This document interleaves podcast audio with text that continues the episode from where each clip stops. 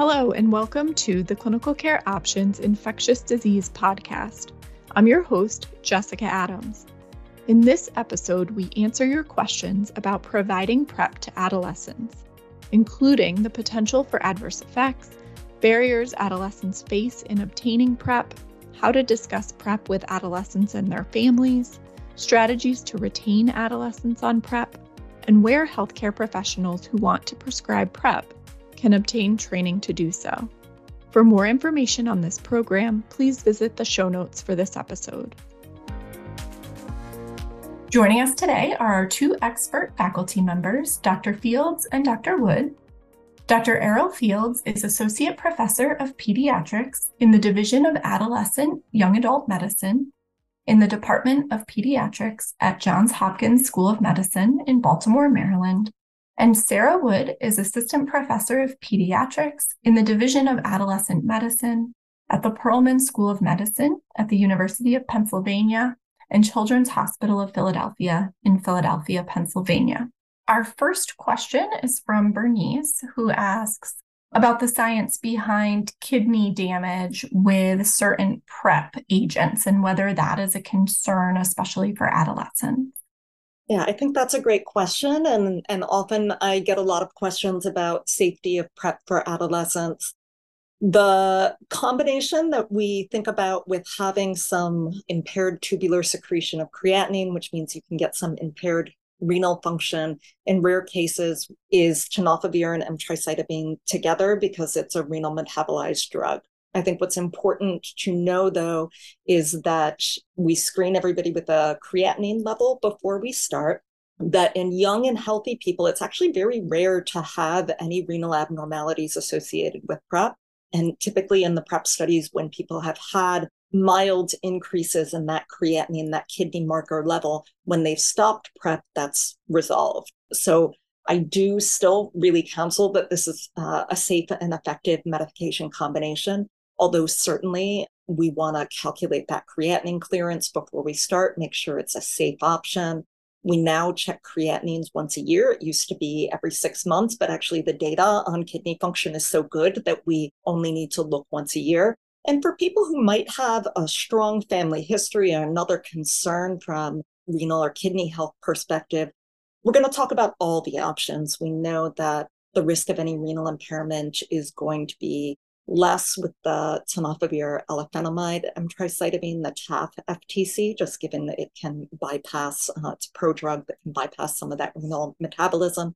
And then with cabotegravir, we don't see a renal impairment issue. And so remembering that we have multiple options on the table and again, doing that shared decision making to counsel on what's best for an individual patient. Dr. Fields, anything you wanted to add to that? No, I think you you nailed the head the the nail on the head with that response. I think that again there are lots of different options, and certainly the cabotegravir option doesn't have any impact on on kidney function at all. There are other challenges with an injectable medication, but certainly I think if we are uh, my practice is really to talk about all the options, all the pros and cons of each option, and help um, make that decision along with with the patient and or the parent if they're involved in that discussion. All right, great. We've had a, whole bunch of questions come in, which is fantastic. Um, so the next question is from Christina. She asks, Can you speak to payment options, please? And maybe since you're in different states and different areas, if there's any differences between the two of you, that would be great to hear as well.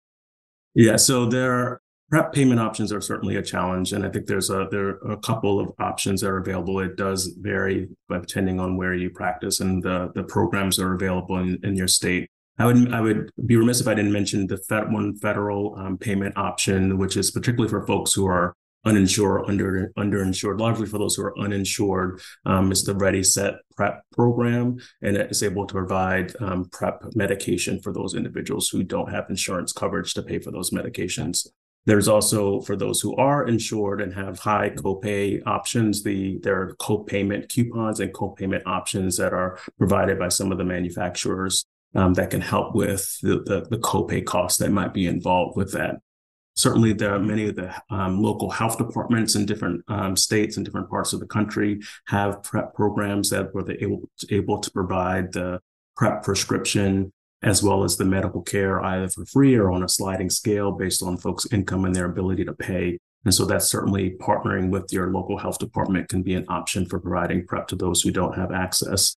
There are some states, Maryland's not one of them, which I'm the, which I'm often oftentimes envious. Um, there are some states who have uh, included drug assistance, PrEP um, drug assistance into their HIV drug assistance programs that have typically been uh, specifically for those folks living with HIV, but those states have recognized that there's certainly a continuum and a spectrum. And if we're able to provide uh, free medications through that program, that will limit the number of people who are actually end up needing HIV treatment. Uh, and so those are available in, in, some states as well. Yeah, I would say um, I'm in Pennsylvania, and our landscape is uh, pretty similar to what Dr. Fields has in Maryland. I think one thing that always intersects with the cost issue is the confidentiality issue when you have an adolescent who's under age 18. And so while many teens are going to want to use their insurance to cover their PrEP, sometimes if you're on your parents' insurance, although you might have good coverage, there may be a confidentiality issue. So, one thing we certainly try to do a lot in our clinic is in our state, we don't have our Medicaid payers do explanation of benefits. And so, if we have a young adult who um, may be otherwise Medicaid uh, eligible, certainly working with them to get their own insurance coverage or to be their own primary um, get their own primary or job based plan so that basically all the coverage goes through them instead of going through a parent. Great, thank you. RW asks, I wonder if you could speak more specifically about PrEP for in- individuals under 18. Do we have good data on how many adolescents are vulnerable to HIV? And then they also ask, is HIV vulnerability the same for a 14 year old versus a 17 year old? And can you talk a little bit about that?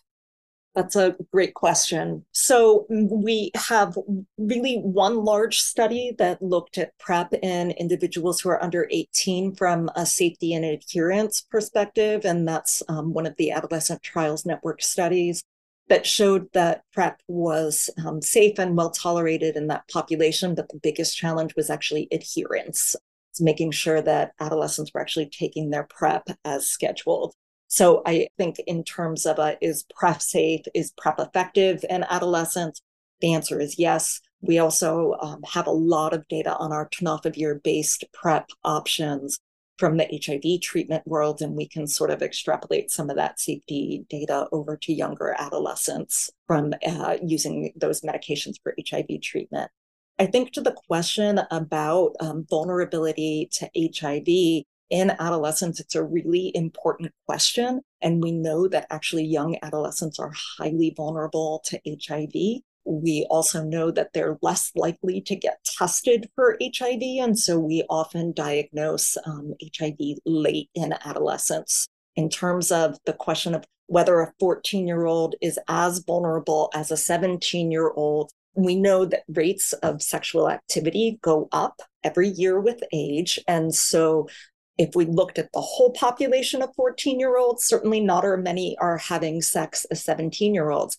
But the caveat to that is teens who start having sex younger are actually less likely to use condoms, less likely to um, use preventative health behaviors, more likely to acquire sexually transmitted infections. And so it's actually sometimes that very young population who is kind of the most highly vulnerable to HIV because they may not have the preventative services and options in place. And then for people who are assigned female sex at birth, we know that the cervix is actually going through some transformations and changes through adolescence that actually leave uh, adolescent girls and young women or, or adolescents who are assigned female sex at birth to be more vulnerable than older assigned female sex at birth individuals to, to HIV. Dr. Fields, anything you wanted to add to that? Yeah, I would just, you know, I would just add that it's super important. I mean, we could think about um, from a population perspective, certainly there's going to be changes in risk from a population perspective, but it's super important to have that individual conversation and individual assessment of risk for acquisition within patients. Um, I echo all the, the comments that Dr. Wood made about the risk that uh, an adolescent age 14 might have as compared to one someone who's older. Um, just anecdotally speaking, um, you know, as a provider in this field, I've I've unfortunately had a number of patients who I've diagnosed at age 15. Oftentimes, um, their the setup is that they've For instance, they've had their adolescent vaccine visits and they haven't been back to their provider since then. And in that time, they've they've had their sexual debut, um, and without the supports around uh, safer sex practices, around condom negotiation, around engaging with their partner, and all of the things and the risks that some populations have to um, be exposed to adult populations, which have a higher sort of prevalence within those sexual networks of HIV, that just creates that risk scenario. And if, if we don't engage with adolescents around their particular circumstances, then and rely on sort of population based estimates, we, we, we may miss um, that risk of that population, the risk for that population. Okay. Do either of you have a recommendation for formal training for somebody who wants to implement PrEP in their practice? Yeah, so the um, the AIDS education and training centers, which are regional and exist in each of the states um, in the U.S., have some great, um, both locally, but I think as well as on their online presence, have great curriculum that can um, give you information about how to implement PrEP in your practice. There are a number of other campaigns. I think there's a PrEP Me campaign, which has specific resources for uh, for providers that want to become involved with PrEP training.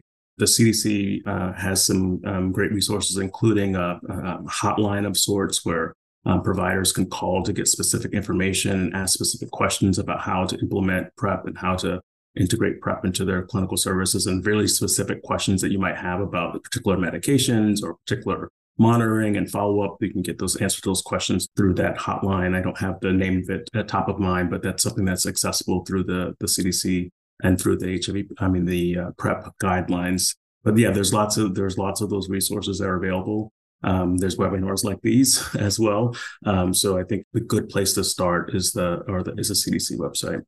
All right. Joe asks, can you please address bone density concerns in the adolescent population on PrEP? Yeah, this is another common safety question that I get. So the ATN Adolescent Trials Network 117 study looked at bone density in adolescents using tenofovir emtricitabine based PrEP and found that there were some decreases in bone mineral density in the hip in those who had high adherence versus low adherence.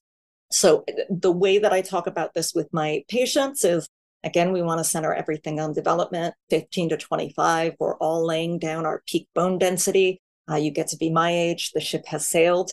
Um, so, we want our adolescents in general to be doing weight bearing exercise, have good calcium intake, and I do mention when we talk about the PrEP options that there is some slowing in the accrual of bone mineral density or data to support that in people who use that one specific form of PrEP. We don't see that effect. Um, we don't worry about that magnitude of PrEP in our um, or our TAF FTC options. But I really want to emphasize that even in the tenofovir emtricitabine group, those changes are very mild. And when people stop tenofovir emtricitabine they reverse. And so the analogy I usually use is we use medroxyprogesterone acetate contraception widely in adolescent girls and young women.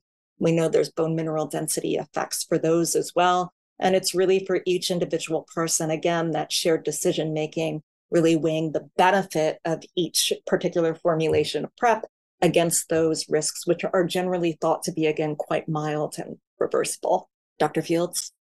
Nothing to add. It's similar to um, to depo medroxyprogesterone in terms of the impact on bone density, and it's unlike some other medications where we are are so worried about bone density where we would check a DEXA scan. That's not indicated and not recommended for for PrEP. Okay. Does PrEP have any negative reactions or drug drug interactions with hormone therapy for gender affirming care for trans girls or women? So that's a good question. Um, there's been some good studies to look at that. There's no evidence that PrEP um, increases or raises, increases or decreases hormone levels in folks who are on um, cross hormone therapy for gender affirming care. Great. And does long acting cabotegravir need an oral lead in? And I'm going to add to that do you suggest anything differently in adolescents or young people as far as doing or not doing that oral lead in? The oral lead in's optional and you know, we're sounding like broken records here on the shared decision making, but it's really one of the foundations of good patient centered adolescent care and goes a long way to supporting and building health literacy in our patients. So it's it's an individual decision. In my practice, I talk to patients. I say there's no medical reason to do the oral lead in.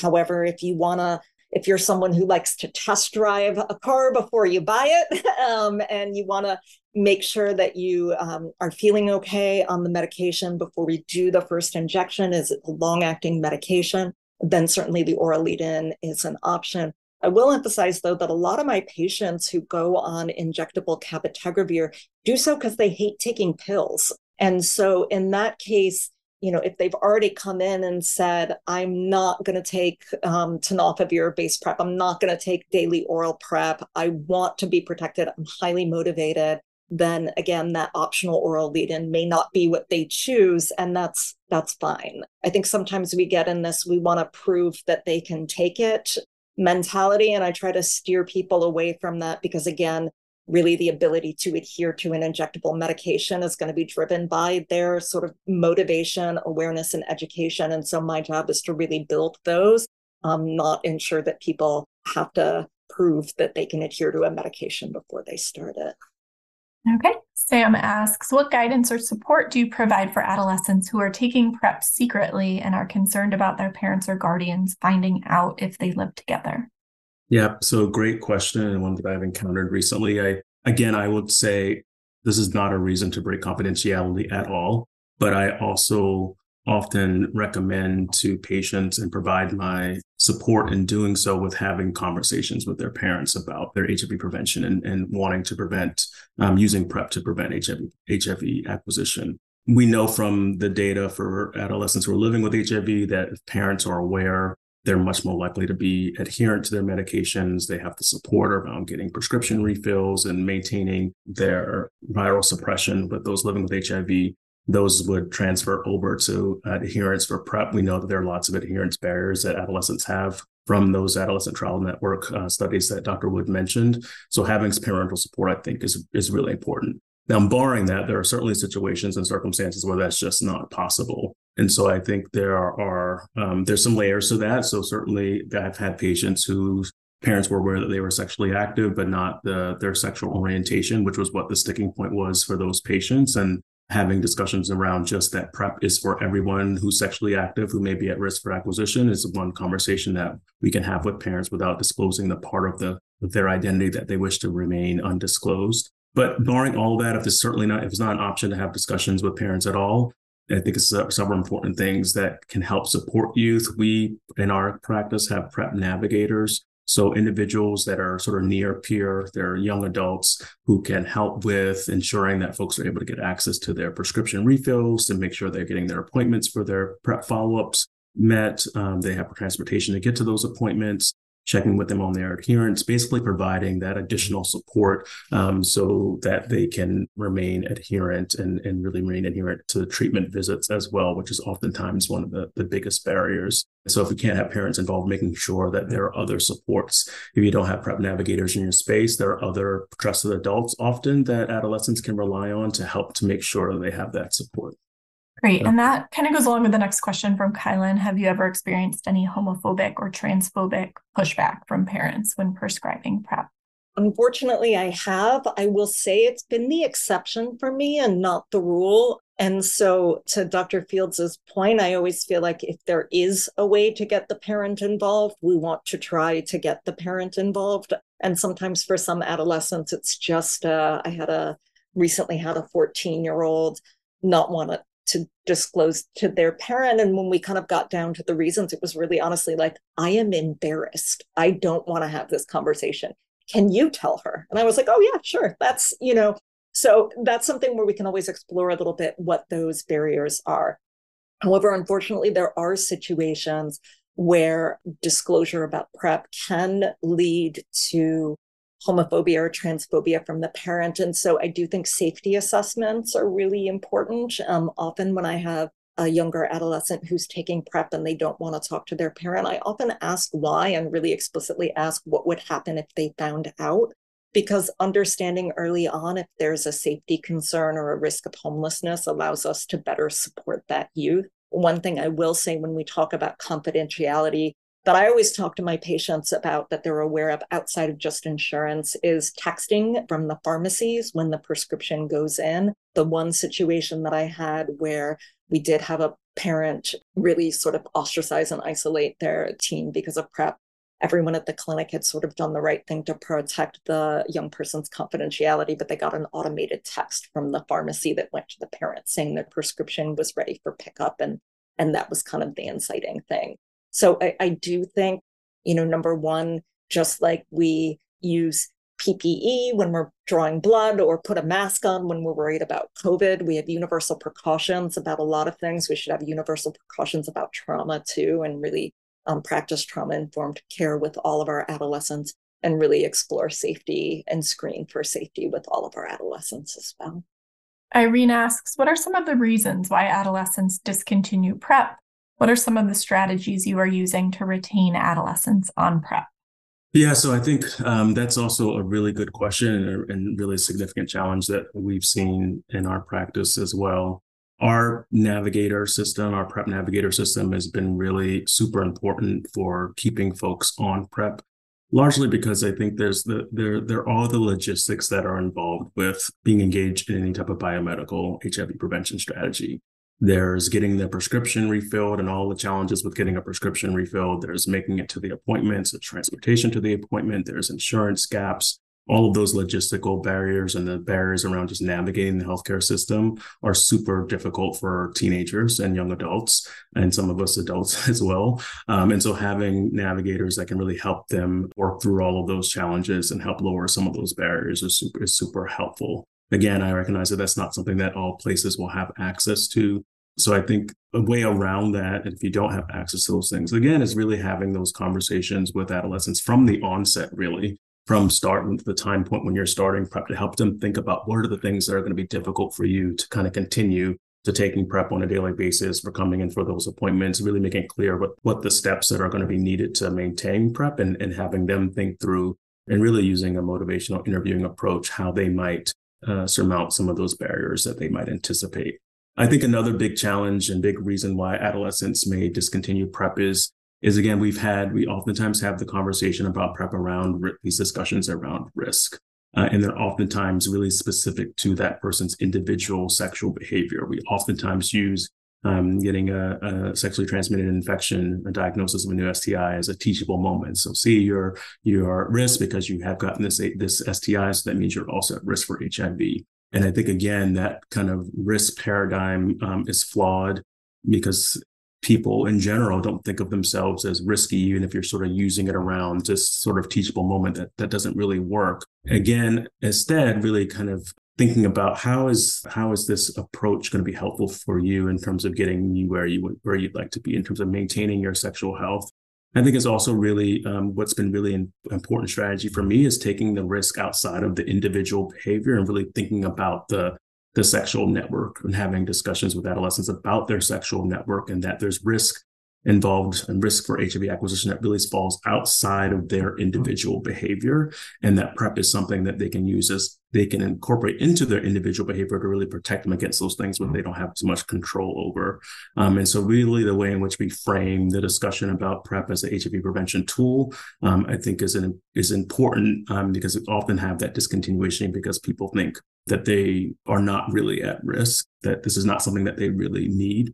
And we also have to recognize that sometimes there are stages of risk. And if someone may no longer be in a scenario where they um, need prep and really being able to talk with them about that and not dismiss that um, will keep them engaged um, so that you can really provide them with the appropriate guidance um, when they have differences and changes in their behavior. The only thing I would add to that, and I think that was such a beautiful statement about, you know, why we use positive frame and why we avoid the risk-based language, is that when we have people discontinue, making sure we have the door open for them to come back. Um, so we really have a judgment free policy for people when they stop their prep. Um, we have a judgment free policy for when people fall out of care. So we might not see someone for nine months and then they pop back into clinic. And the first thing we say is, Welcome back, we've missed you you know it's not where did you go? What happened? Why did you stop your prep? We're like we're just so glad you're here. And i think we really try to focus in our clinic on building a youth centered model having youth voices represented and how we run the clinic that we actually have a lot of patients who i prescribed prep for and they're still on the fence about it. And they keep coming back in and they mm-hmm. haven't quite started yet. And, and so I've sort of changed our clinic motto to be come for the clinic, stay for the prep. You know, we can deal with all the other things too. We can manage our health in other ways. And when someone is ready, willing, motivated to start prep, we can work on getting those barriers out of the way. And if the barriers become too many, when they come back in, we'll start over again. So, really, a stigma and judgment free space is so important. Great. We still have a ton of questions, which is fantastic. We're going to get to as many as we can, but I just looked through and I'm trying to group them kind of into buckets. So I may be combining some coming up. We've had a couple of people ask you to elaborate a little bit on on demand prep and whether that is something that you are using or discussing with your adolescent patient on-demand prep um, or you know as we call it the 211 is an alternate strategy for prep dosing Again, as Dr. Field said, it's really um, directed to individuals assigned male sex at, at birth. And that's partially because there's just not enough data to demonstrate that the cervicovaginal compartment gets enough protection from that 211 dosing. So the idea is it's event driven. You have to have a pretty good idea when you're going to have sex. You're taking two pills two to 24 hours before you have sex, another pill 24 hours after that and another pill 24 hours after that. And, you know, this can be tricky for some adolescents. I, I heard you mention that when you were talking, Dr. Fields. I'd be interested to hear how you frame this with adolescents, but teens in general um, have lower health numeracy than um, older adults. Um, and that's a little different than health literacy because we're really talking about time numbers, quantitative concepts. And what I think is really important again is really counseling people on how realistic is this going to be? Do you generally know when you're having sex? I have some young people it's great for because they have one partner, their partner is in college, they know exactly when they're going to see them or you know they're not doing much but they know that with um, they're going on a cruise and something might happen um, so there are situations I don't want to throw it out as an option for young people because for some of my patients it works great because they're not having a lot of sex. You know, if someone is having sex five days a week, four days a week, then you really are taking daily prep um, with the way the 211 schedule works. But for people who are having more infrequent sex, people who can plan their sex, it can be a great option. Dr. Fields, any other thoughts? No, I just I would I think the key that you key point that you mentioned there is that you have to know when you're going to have sex, and there are those circumstances when people know they're going to have sex. There there's sometimes events that people travel to or go to that where they know they're going to have um, um, sex, but in, in, the majority of the cases, adolescents don't really know when they're going to have sex, or they don't have enough of the even if they do know that ability to sort of plan for that is sometimes challenging. Uh, Dr. Wood mentioned the health numeracy issue. Uh, so it's not something I've certainly talked about it with my patients. It's not something that I've ever prescribed to them in any in any real sense. We sort of stick with the daily option because of some of the challenges that, that Dr. Wood mentioned. Okay, we've had a number of questions about in about states that have mandated parental consent for PrEP and have strong faith-based communities. How would you recommend educating parents about PrEP? How can we educate adolescents about PrEP if schools are mostly abstinent only sex ed. Um, and then there was a question farther down where someone asked if either of you have had success or know of anyone having success with PrEP education through faith based organizations. Great questions. Um, so, at first, I'd start off to say that there's not any state that specifically mandates that minors cannot consent for PrEP. But again, it does exist within that gray zone around prevention and so there, there are only those four states that explicitly say they can. And so oftentimes um, the the interpretation is that the parents do need to consent, but that's that's not necessarily the case. But um, the really the crux of the question is how do we engage parents, um, particularly parents who might have uh, cultural or religious beliefs that um, conflict with either the sexual behavior um, or this um, sexual or gender identity of their adolescent patient? And that's a great question. I think as pediatric providers is it's really a, within our purview and a big part of our job to sort of engage with parents around safe and health of their children. And that's often where i start when there are those types of conflicts or those types of challenges is really leading with um, what we know about what we know from evidence-based perspective about what's going to be the safest and healthiest option for their child and that involves some may involve prep as a as a prevention strategy but it also involves parental support and parental affirmation and really starting um, with that as the root and the common goal that both the provider and the parent has is again around the safe and health of their adolescents and so i have those conversations when it when it arises about how we can keep their adolescents safe. I encourage parents to continue to have really um, strong parental monitoring because we know that that's also protective and be engaged in their adolescents' lives and to be able to communicate with them. Um, but I also um, try to be really clear about if someone is sexually active, then they're at risk for HIV and they're at risk for STIs. And these are the things that we can do together to, to reduce that risk. Um, and sometimes that means having have sort of reframing the conversation and thinking differently about how the cultural religious beliefs how we can resolve the challenge, the conflict that exists between those and, and, and healthy sexuality. I think there's definitely um, the limitations that are in place that um, reduce the ability for adolescents to get information about sexual health and about PrEP and about HIV prevention. Um, if we're not able to get that in the schools, we have to think about the other places where adolescents are and think about how we message to adolescents in those other spaces. Um, there are a number of play, there are a number of faith-based initiatives that focus on HIV prevention in adolescents and youth, and I think that those are good ways of, of making sure that folks have the appropriate information that's within the cultural context that's going to be meaningful to them and to their parents.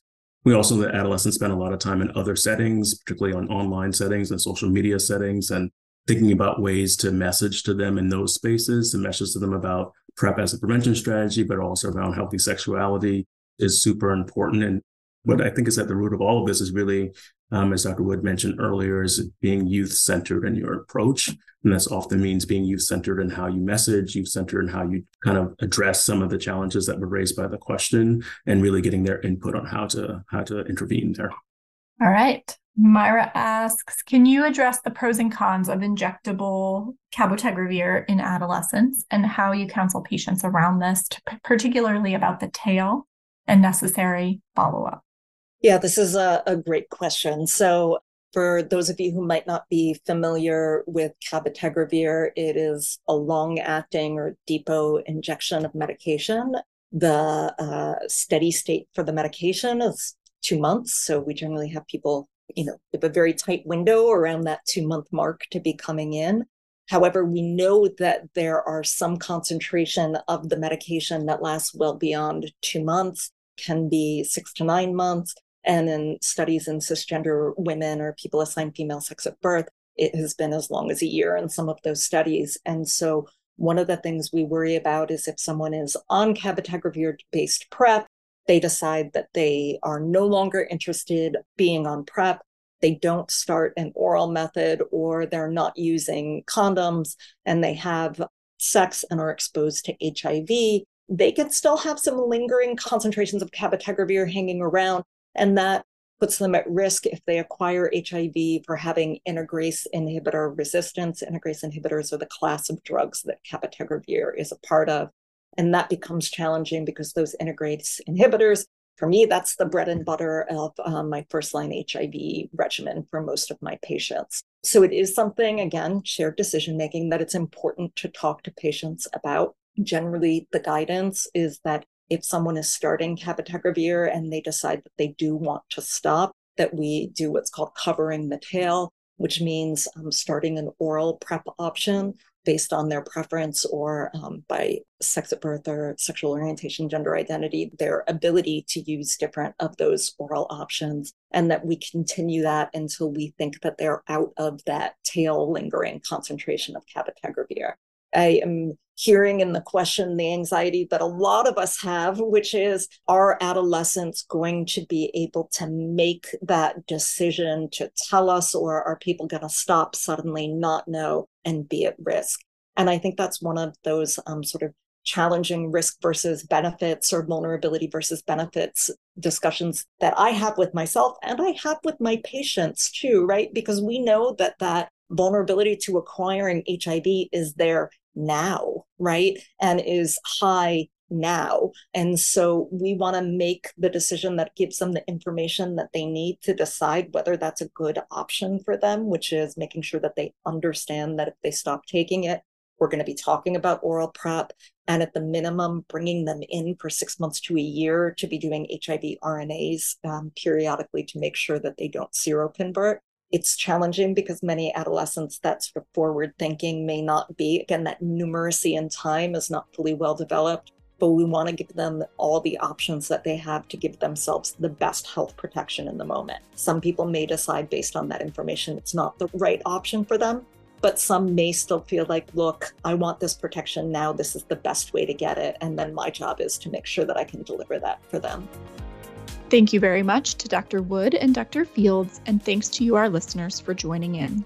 As a reminder, to view the full program, Paths Forward in PrEP, Overcoming Barriers to PrEP Engagement in Principal Populations, please click on the link in the show notes. As always, thanks for listening and have a great day.